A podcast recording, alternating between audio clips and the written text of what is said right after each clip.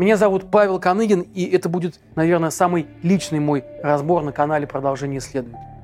Напишите в комментариях, если для вас эта тема тоже важна. Я пришел в новую газету в 2004 году. Очень помню свое первое впечатление от редакции. Накурено, людно и весело. Наша большая комната называлась «Отдел информации», и там кучковалась вся молодежь.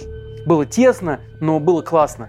Вот кто-то строчит заметку на единственном компьютере, он назывался «Наборная станция». Кто-то орет в телефон, собирая комментарии у жителей Камчатки про отключение отопления. Кто-то рубится в нарды.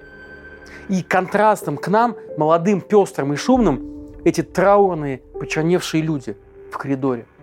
Мужчины с бородами в кавказских шапках из овчины, а женщины в платках – они приходили в редакцию еще до того, как у нас начинался рабочий день. И даже когда я уходил поздно, я часто видел, что кто-то из них еще сидит и ждет. Это к Политковской, сказал мне мой редактор Нукзар Микеладзе. Сказал таким тоном, который больше никаких вопросов и не предполагал. Ее имя уже тогда было успокоительным для истерзанной совести российского интеллигента и священным для жителей Кавказских республик. Она связывала нас, она делала нас единой страной. И самое главное, она переводила страдания кавказцев на язык, понятный всей остальной России. Но 7 октября 2006 года Анну Степановну убили. Бесстыдно, дерзко, даже с вызовом, четырьмя выстрелами в подъезде собственного дома. И это убийство само по себе наносит России гораздо и действующей власти и в России, и в Чеченской республике, которой она занималась профессионально в последнее время, наносит действующей власти гораздо больший урон и ущерб, чем ее публикации. Без стеснения, прямо в день похорон, заявил Владимир Путин, комментируя публикации западных СМИ о причастности российского государства к этому страшному преступлению. Тех пор российские власти делали все, чтобы стереть память о ней и чтобы магическая сила ее имени, ее дела перестала жить и отменилась. Сегодня, накануне очередной годовщины ее гибели, я расскажу вам о Политковской, о нашей героической Политковской, коллеге, именем которой названы множество улиц и площадей по всему миру, но не в России. И о том, почему российские власти так боятся ее, даже мертвую. Имя Анны Политковской накрепко связано с освещением чеченских событий. Сейчас в это сложно поверить, но в тему войны Анна Степановна пришла лишь с началом второй чеченской кампании, а до этого она работала в респектабельной и либеральной общей газете и занималась там социалкой. Потом перешла работать в дерзкую новую и плотно занялась темой беженцев. Беженцы. Это тогда была, если не главная тема, такое вообще невозможно представить в России, то точно уж вечный серый фон нашей повседневности. Люди бежали из Чечни от войны и оседали в приграничных республиках и в основном в Ингушетии. Быт их был страшен, и от историй, которые они рассказывали, стыла кровь. Вот эти беженцы и стали той дверкой, через которую Политковская и вошла в войну. И больше она никогда оттуда не уходила. Сегодня Политковская и Чечня неразрывно связанные имена собственные. Разоблачение военных преступлений российских силовиков и местного руководства в отношении простого народа республики, раскрытие коррупционных схем, личное противостояние с Кадыровым, наконец. Все это начала Политковская. Но почему именно она оказалась на вершине профессионального Олимпа? Как так случилось, что именно Анне война открыла всю себя, впустила в свое темное нутро и рассказала самые страшные тайны? Ответ на этот вопрос вы найдете в любой статье Анны Политковской, буквально в любой. Секрет ее успеха в том, что люди для нее не были рабочим материалом. Они не были рабочим материалом для ее статей. Они были для нее людьми. Она жила в их домах, делила с ними стол, она оплакивала их горе как свое. И люди говорили с ней. Говорили не как с заезжими столичными телевизионщиками, для которых все местные чумазые мартышки. Нет, говорили как со своей, которой можно и нужно рассказывать все. Потому что ей можно верить, потому что она поможет, потому что она расскажет правду всему миру и не побоится, как боятся эти все заезжие, у кого московское начальство и московские зарплаты. Она не была на стороне чеченских боевиков, в чем ее после ее смерти так любили попрекать придворные кремлевские телеведущие. Она была на стороне людей. Она всегда была на стороне людей и на стороне жизни. Вот была такая очень красноречивая история про Грозненский дом престарелых в районе поселка Катаяма. В конце 99 года он оказался в эпицентре боев, и Политковская попыталась организовать эвакуацию стариков в соседнюю Ингушетию. 91 человек. Но неожиданно она встретила сопротивление как со стороны российских военных, так и со стороны их чеченских противников. И тем и другим оказалось удобно, чтобы старики были мертвые чеченским деятелям, которые там у руля или хотя бы близко к нему, сегодня нужно то же самое, что тем, кто у руля войны с федеральной стороны. Как можно больше крови и ужасов, смертей и бомб, писала Анна Степановна. Режимы сошлись лоб в лоб, зная, что каждому отступать некуда, а потому чеченская страна неоднократно уверяла газету, что дом престарелых на Катаяме разбомблен, а люди погибли. То же самое творила и страна федеральная – убеждала, что дом престарелых уничтожен самими боевиками.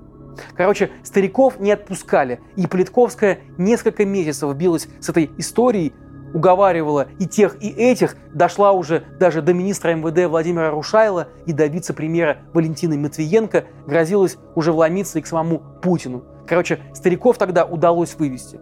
Всего трое погибли от голода и холода в ожидании эвакуации. Целых трое. Ее не раз угрожали убить. Нашумела, например, история с ОМОНовцем Сергеем Лапиным с позывным «Кадет». В 2001 году он запытал в Грозненском отделе полиции чеченского студента Зелимхана Мурдалова, и больше парня никто не видел живым.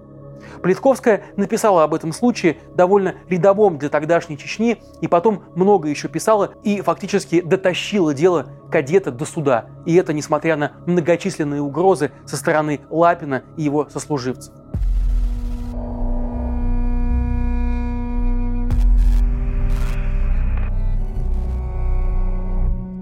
То время сложно было и представить, что все приличные СМИ, сайты и сервисы окажутся запрещены или заблокированы. Надеемся, большинство наших зрителей уже знает, что нужно делать для доступа к таким ресурсам. Нужно использовать VPN. Это простая возможность обойти блокировку, попутно зашифровав и защитив свои персональные данные. Но все ли сервисы VPN одинаково безопасны? Давайте разберемся. Многие бесплатные варианты не только сами собирают и хранят ваши данные, но и могут даже передавать или продавать их третьей стране. Другие сложны в настройке и использовании, а большинство и вовсе сильно снижают скорость. Мы предлагаем воспользоваться вам проверенным VPN-сервисом. Он называется Surfshark. Его плюсы – это безопасный сервис. Он не собирает и не хранит ваши персональные данные. Он максимально прост в использовании, с небольшой помощью в нем разберется даже ваша бабушка. Ну и вы, наверное, заметили, как раздражает постоянно включать и выключать VPN. Так вот, в Surfshark вы можете сразу создать список приложений и сайтов, которые будут открываться без VPN. У Surfshark есть такая функция. Чего же там нет? Там нет назойливой рекламы и даже есть возможность блокировать эту рекламу прямо в браузере. И еще, это по-настоящему быстрый VPN-сервис, который поможет даже если в России заблокируют YouTube. И сегодня у вас есть возможность получить все это за разумную плату. Переходите по ссылке в описании, используйте промокод продолжения и получите скидку 83% и 3 месяца в подарок. Важно, Surfshark недавно настроил оплату через Киви, что сильно упростило возможность покупки для российских пользователей. Обходите ограничения и цензуру вместе с нами и оставайтесь в безопасности. Все ссылки в описании.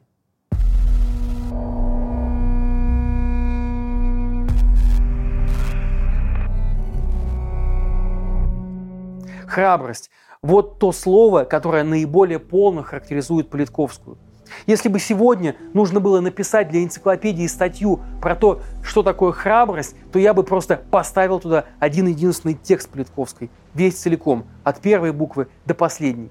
Он называется «Центровой из Центароя». Это интервью с Кадыровым, и оно редчайшее по своей откровенности и по своей звериной силе. Кроме, собственно, разговора, автор разворачивает перед нами все обстоятельства, при которых этот разговор состоялся. Цитата из текста. Будешь писать опровержение, что я не бандит? Будешь?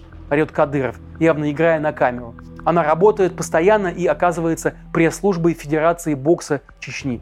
Журналисты, такие как ты, политики русские, вы нам не даете навести порядок. Разъединяете вы нас!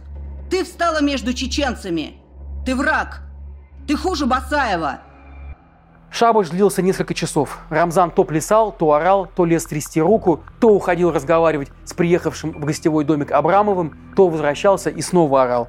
В этом интервью, датированном 2004 годом, Рамзан Кадыров, не крупный тогда региональный политик, на тот момент всего лишь первый вице-премьер чеченского правительства, раскрывается для нас именно таким, каким теперь его знает весь мир. Жестоким средневековым князьком, развратным, не знающим меры, признающим в качестве аргумента только силу. Стата из текста. А приказы убивать отдавали? Отдавал! Не страшно? Это не я, это Аллах! Пророк говорил, ваххабитов надо уничтожать. Но когда не станет ваххабитов, с кем воевать будете? Буду заниматься пчелами.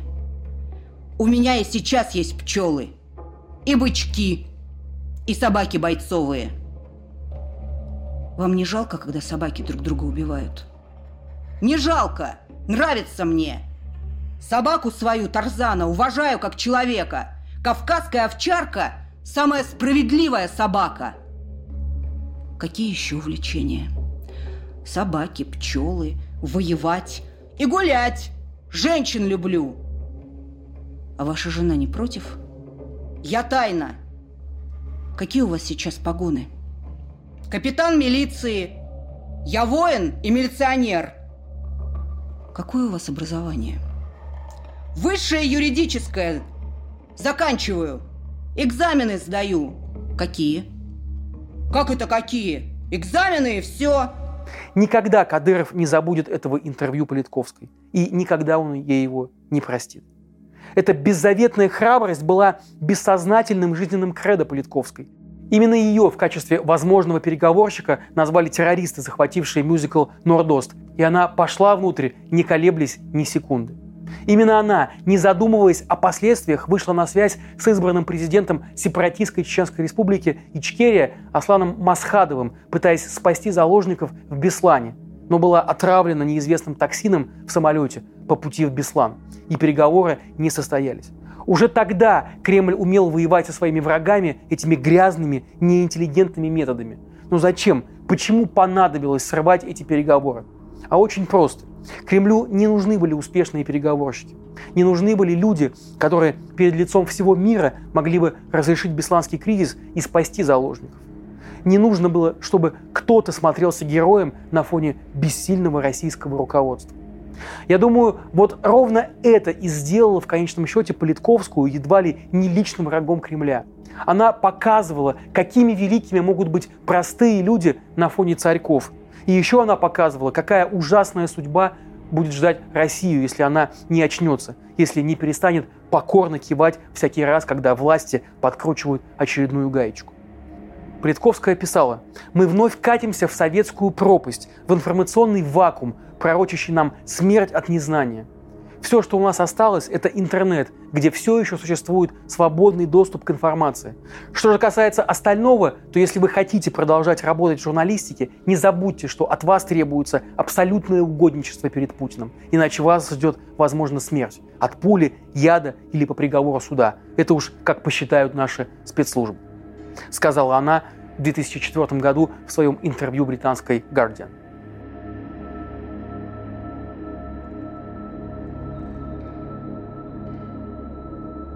Я хорошо помню тот день, когда ее убили. Это была суббота, солнечная суббота октября. Понедельничный номер был почти подписан, когда позвонил мой редактор Нукзар Микеладзе и сказал в трубку спокойным, не предполагающим вопрос тоном. Политковскую убили.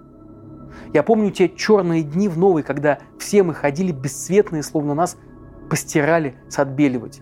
Я помню бесконечные потоки людей, которые несли цветы к редакции.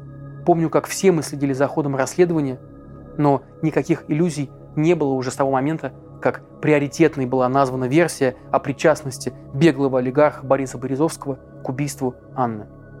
Следствие не пыталось сохранить даже видимость приличия.